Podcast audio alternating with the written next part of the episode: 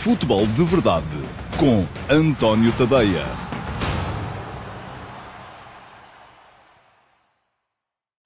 Olá, muito bom dia a todos. Eu sou o António Tadeia e este é o QA de sábado, dia 28 de novembro de 2020, edição um, que respeita as uh, edições do Futebol de Verdade uh, entre os dias 23 e uh, 27 de novembro, portanto, as cinco edições de Futebol de Verdade desta semana.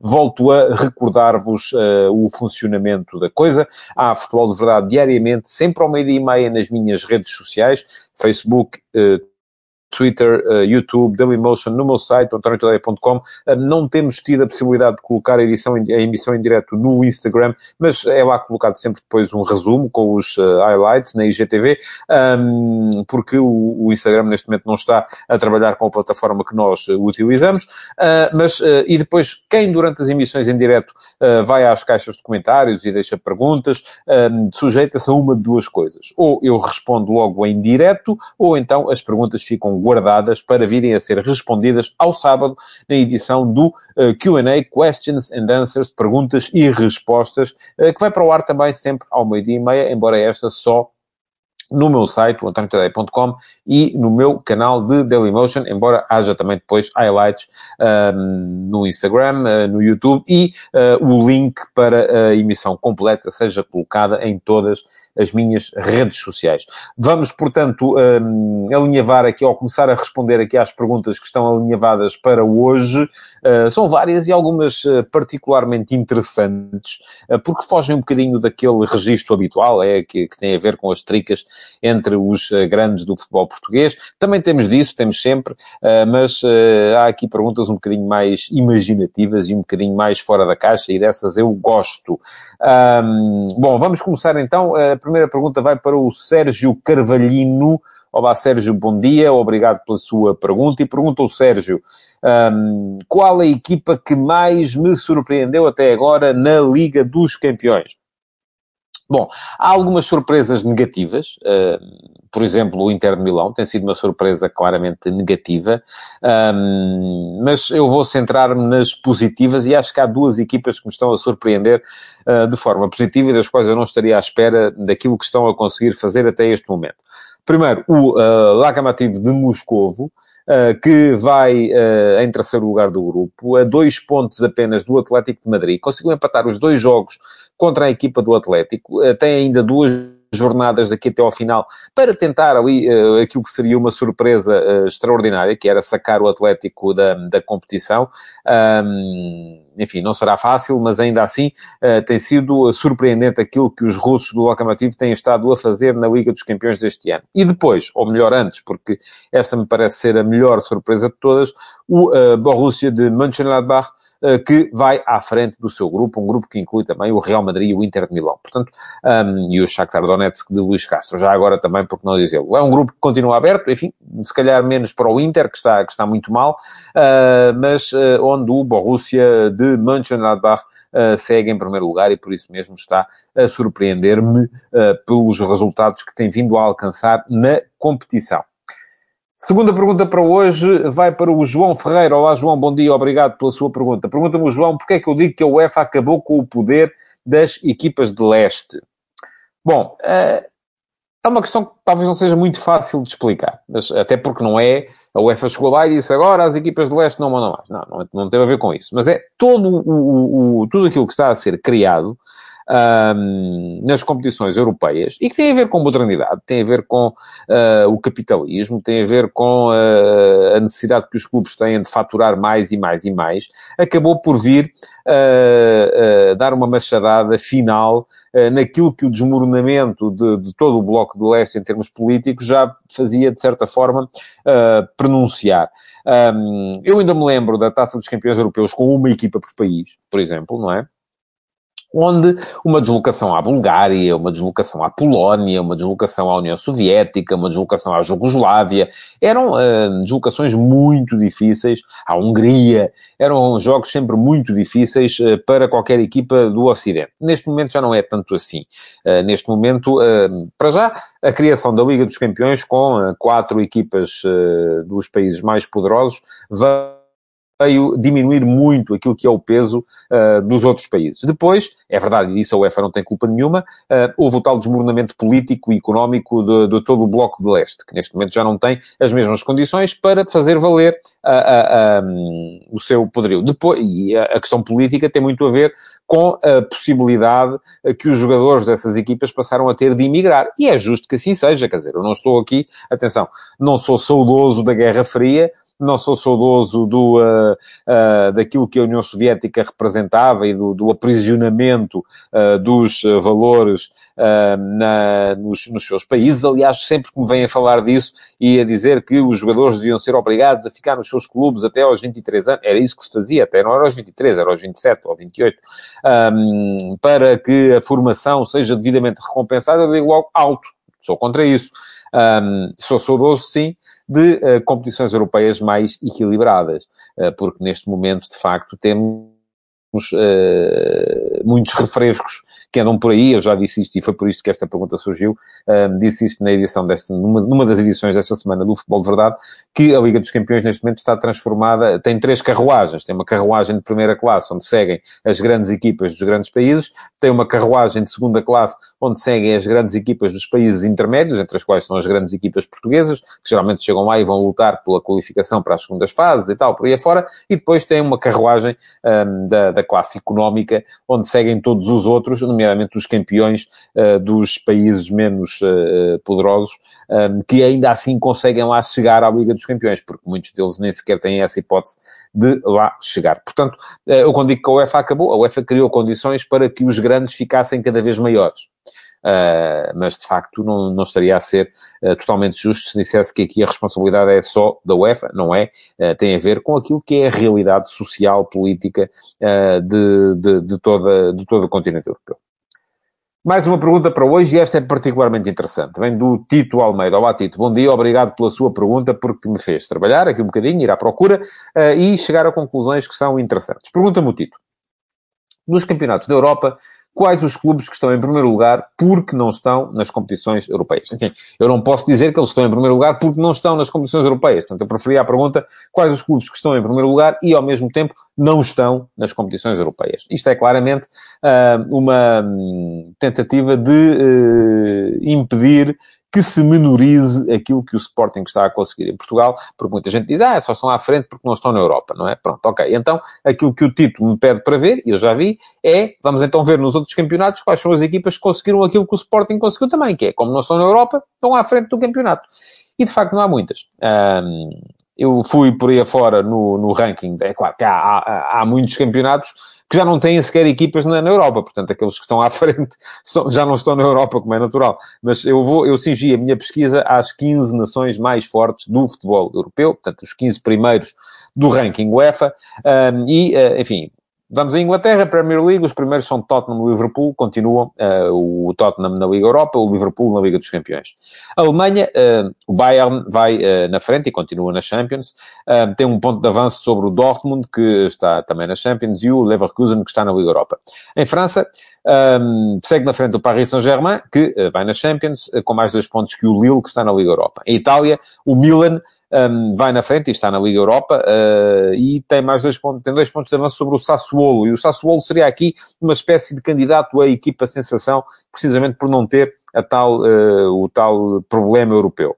Espanha segue a Real Sociedade no comando, está na Liga Europa. Holanda segue o Ajax no comando, uh, está na Liga dos Campeões. O segundo classificado é o Vitesse, que está fora das competições europeias, mas pronto, não lidera. Na Áustria, segue o Salzburgo na frente, está na Liga dos Campeões. Na Bélgica, Clube Bruges está na frente e está na Liga dos Campeões. Na Rússia, o CSKA de Moscou está na frente e está na Liga Europa. Um, na, na Ucrânia, uh, segue na frente o Dinamo de Kiev, um, com mais três pontos que o Shakhtar, e ambos estão na Liga dos Campeões. Na Escócia está o Rangers e está na Liga Europa. Na Dinamarca está o Midtjylland e está na Liga dos Campeões. E, portanto, chegamos aos dois casos eh, que concorrem com o Sporting e com Portugal uh, para esta realidade. São eles Turquia, onde os primeiros são o Alanyaspor e o Fenerbahçe, nem um nem outro estão nas competições europeias. Um, o Alanyaspor foi eliminado pelo Rosenborg e o Fenerbahçe nem sequer se apurou, nem sequer esteve nas, nas eliminatórias preliminares, e portanto aqui poderá queixar-se eventualmente ou não, o Istambul Başakşehir uh, por uh, estar a centrar, a dividir as forças entre a competição, o atual campeão, entre a, a, Liga Europa onde está e o campeonato, e depois em Chipre, onde os líderes são o Apollon de Limassol, que foi eliminado pelo Lech Poznan nas pré-eliminatórias, e o Anorthosis de Famagusta, que foi eliminado pelo Basileia da Suíça também nas pré-eliminatórias. Bom, já estamos a ver que não são casos muito frequentes, portanto, aquilo que o Sporting está a conseguir tem mérito, como é, como é evidente, embora eu prefiro ver a questão um bocadinho ao contrário, não é? Quais são as equipas que estão em primeiro no campeonato e já não estão na Liga Europa, é quais são as equipas que, sendo suficientemente boas um, para estarem em primeiro no campeonato, foram afastadas das competições europeias. E aí, um, de facto, foi um problema para o, para o Sporting, porque o anormal não é a equipa que é fraca estar à frente, não é esse o caso. O anormal é a equipa que era suficientemente forte para estar na Europa e não está. Uh, Parece-me que é mais esse o caso do uh, Sporting. Bom, mais uma pergunta para, para hoje, é a quarta, vai para o Josias Martim. Olá, Josias, bom dia, obrigado pela sua pergunta também.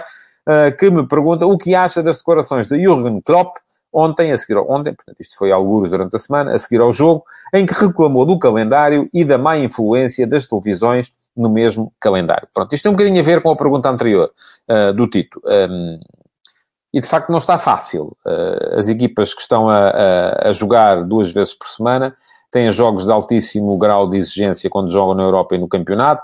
Uh, não podem uh, tirar o pé em nenhuma circunstância e depois, de facto, há esse efeito pernicioso. Há dois efeitos perniciosos aqui.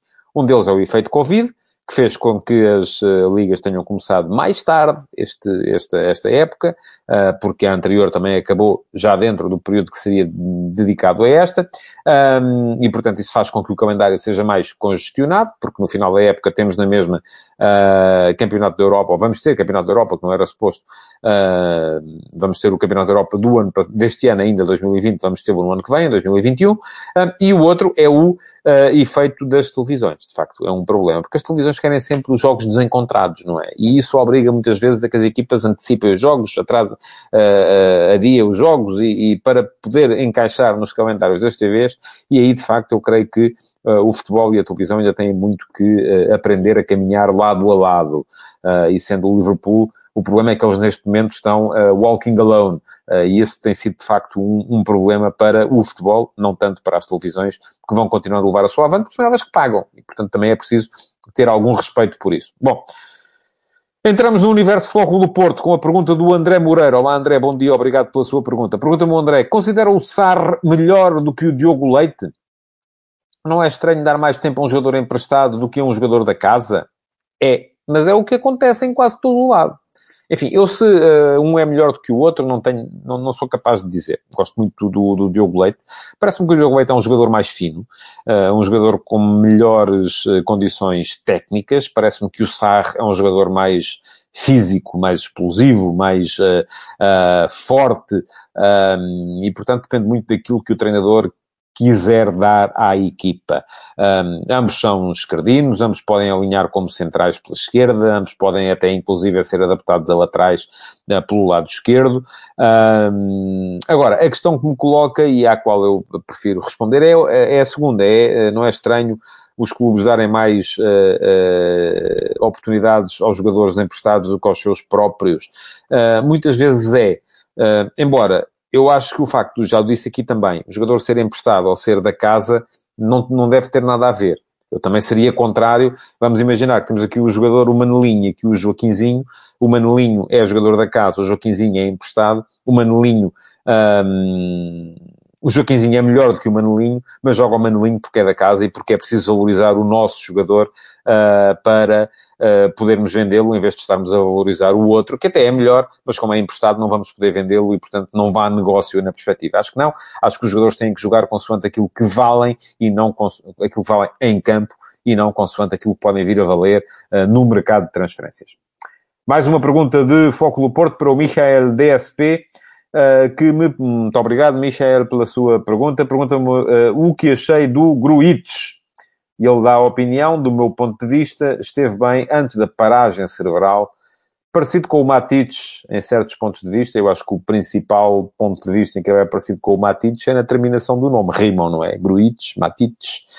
Um, bom, o que achei do Gruitch? Eu acho que o Gruitch é um jogador muito interessante, fisicamente forte, possante, leva a bola, é, tem condições para isso.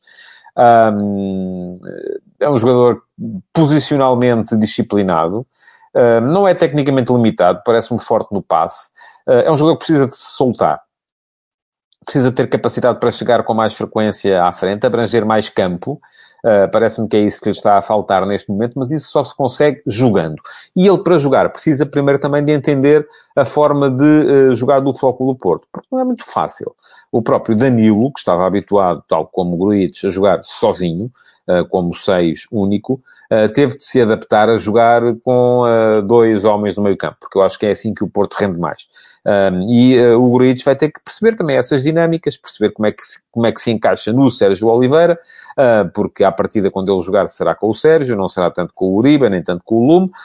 Um, e uh, quando, assim, quando isso acontecer, creio que poderá vir a dar muito à equipa. De facto, neste jogo em Marselha teve ali uma paragem que o levou a ver dois cartões amarelos e a ser expulso, deixou a equipa em maus lençóis. Uh, felizmente para o Foco do Porto, depois aconteceu a grande penalidade a favor e a expulsão também no jogador de Marselha que deixou tudo equilibrado e o Porto acabou por ganhar o jogo. Mais uma pergunta para hoje, para o Pedro Caxias. Olá, Pedro, bom dia. Obrigado pela sua pergunta também. Pergunta-me o Pedro se eu sei se o Sérgio Oliveira, o Marega e o Otávio já renovaram ou se vão sair a custo zero, como Herreras e companhia. Ora bem, Uh, que se saiba, não, não renovaram ainda. Uh, podem ter renovado, mas se o fizeram, uh, o clube não o divulgou, nem os jogadores o divulgaram. Agora, eu estou convencido que vão renovar, e já o disse aqui também algumas vezes. Parece-me que Otávio e Marega são jogadores para o Flóculo Porto. ou para uma equipa, já o disse também, uma equipa hum, não tão forte nos campeonatos mais ricos, Uh, e eu acho que os jogadores serão suficientemente inteligentes, com certeza, para entre jogarem num, num clube com a um, capacidade do Porto uh, jogar Liga dos Campeões, ou irem jogar para um clube que anda pelo meio da tabela nos campeonatos de Espanha, de França ou de Inglaterra, parece-me melhor jogar aqui, a não ser pela questão do dinheiro, mas aí cada um sabe da sua vida, não é? Quanto ao Sérgio Oliveira, há aqui um fator que pode vir a ser importante, que é a crescente influência do Sérgio na equipa. E aqui Uh, o Sérgio Oliveira tem estado a ganhar influência na equipa, tem estado a tornar-se cada vez mais importante na equipa do Porto, e isto pode levar a, do, a um de dois desfechos. O primeiro é ele perceber que pode ser a referência dos próximos anos do Fogo do Porto. Ele já não é um jovem, já está uh, mais perto dos 30 do que dos 20, um, e, e, enfim, já jogou no estrangeiro, uh, e aqui ele pode olhar para isto e pensar assim, bom, posso vir a ser capitão da equipa, posso vir a ser referência para os miúdos todos que aí vêm, uma referência na região, uh, ter a minha vida garantida daqui para a frente, um, ou então posso ir à procura de ganhar mais algum dinheiro uh, numa equipa uh, de um campeonato mais forte do que o português. É como digo, cada um sabe da sua vida. Eu acho que o facto de ele estar a fazer um início de época tão bom e de estar a ganhar espaço na seleção nacional eh, pode levá-lo a pensar duas vezes. Mas eh, eh, eu acredito que a melhor opção seria ehm, ficar. enfim, agora é como digo, cada um sabe da sua vida, não é? Aliás, a pergunta que vem a seguir, que é do Nuno Silvestre, olá Nuno, bom dia, obrigado pela sua pergunta também, tem a ver e, e exatamente com o Sérgio Oliveira. Pergunta-me o Nuno se eu acho que o Sérgio Oliveira terá espaço na seleção para o Euro 2020. Ele acha que sim, e eu também acho. Um, enfim, o meio-campo da seleção nacional está, vai ser uma coisa muito congestionada, com certeza. Porquê? Porque, olha, há Danilo, há William Carvalho, há Ruben Neves, há João Moutinho, há Sérgio Oliveira, uh, e estes têm sido os que têm estado presentes nas últimas convocatórias. Veremos como é que evolui o, o Sporting esta época, porque se as coisas continuarem como estão, pode vir a haver ainda uh, João Palhinha e João Mário. Uh, que neste caso voltaria às, uh, à seleção. Veremos se o Pizzi consegue voltar a entrar nesta equação. Uh, veremos como é que corre a vida aos jogadores do Sub-21 nomeadamente ao Florentino, se ele consegue melhor do que tem estado a conseguir neste momento no Mónaco, onde não tem sido opção regular.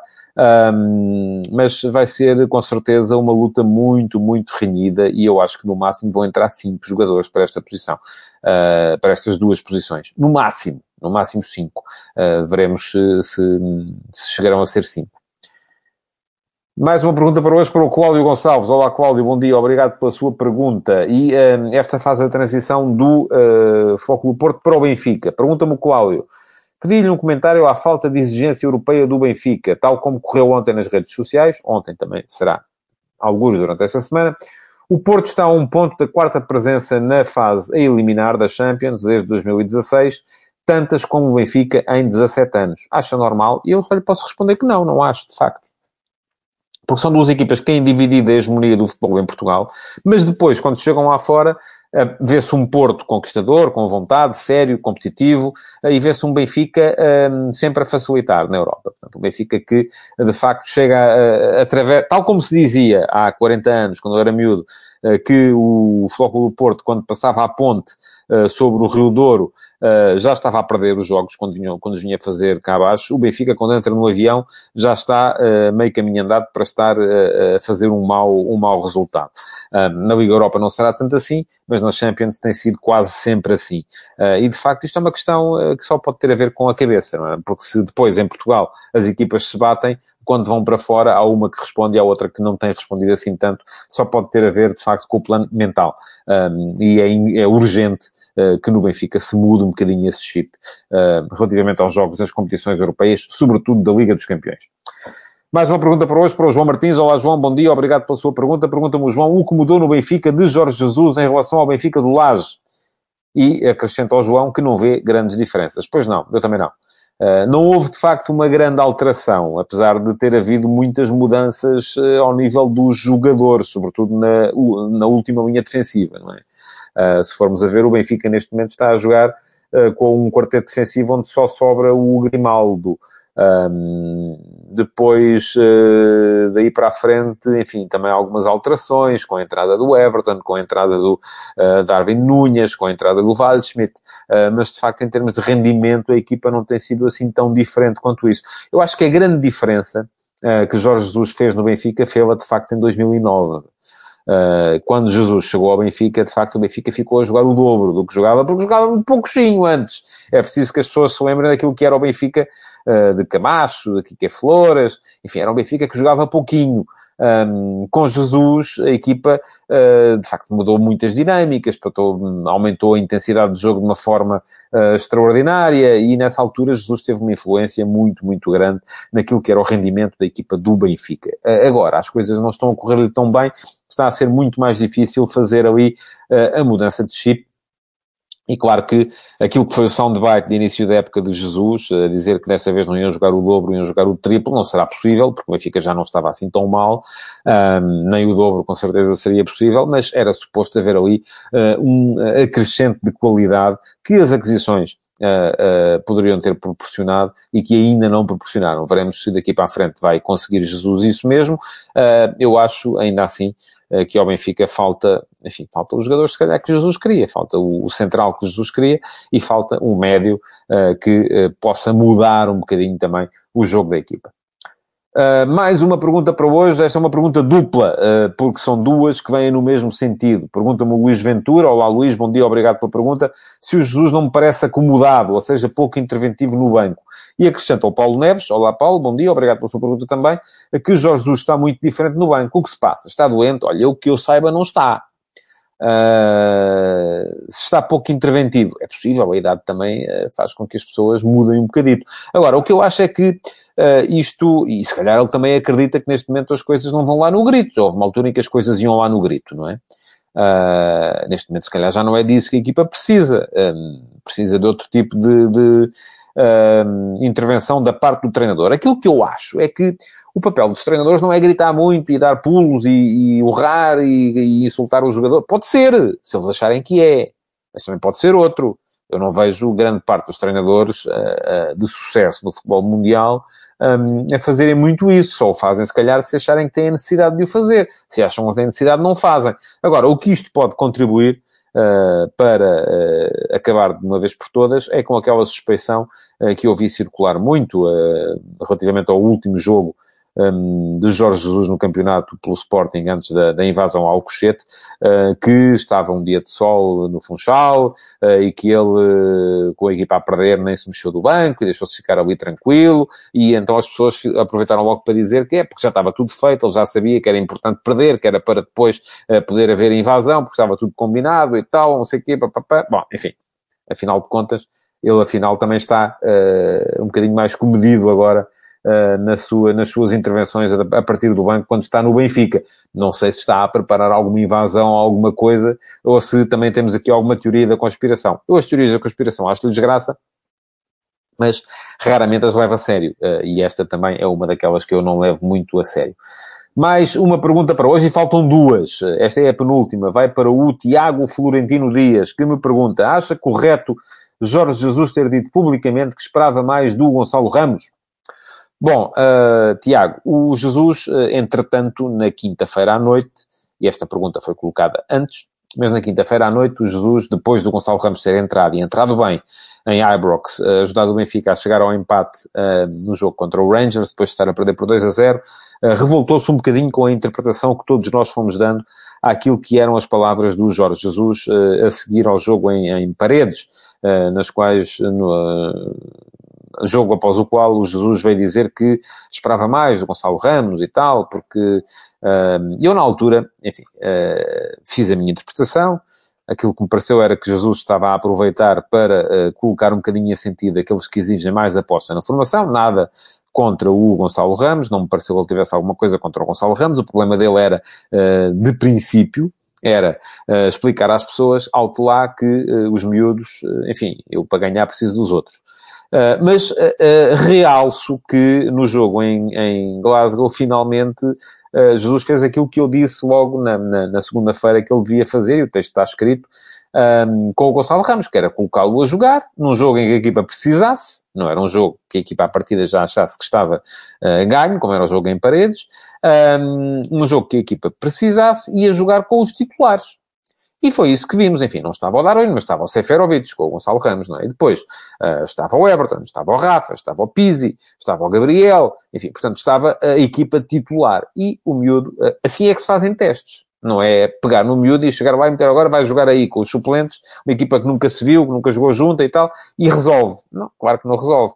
Ele em, em, em Glasgow um, ah, entrou num contexto mais favorável, mais exigente, mas ao mesmo tempo também mais favorável, e respondeu bem. Portanto, aquilo sim foi um teste. Paredes não foi um teste. Eu queria só também dizer isso relativamente àquilo que foi a aposta ou não aposta no Gonçalo Ramos. Agora, se pergunta-me o Tiago se eu acho correto, eu acho que o treinador pode dizer aquilo que achar melhor para motivar os seus jogadores. Ele até pode ter dito aquilo para picar o Gonçalo Ramos. E se foi, conseguiu a resposta que queria, porque ele entrou bem no jogo a seguir. Uh, eu aqui não tenho que achar. Ele não faltou ao respeito ao miúdo. Não, não, não, enfim já acho menos correto aquilo que ele disse, por exemplo, relativamente aos miúdos no, na, na, geração Bernardo Silva, quando disse que eles tinham que nascer 10 vezes para poderem uh, jogar na equipa do Benfica. Não foi tão uh, uh, ostensivo, ou não foi sequer ostensivo desta vez. Portanto, não acho incorreto.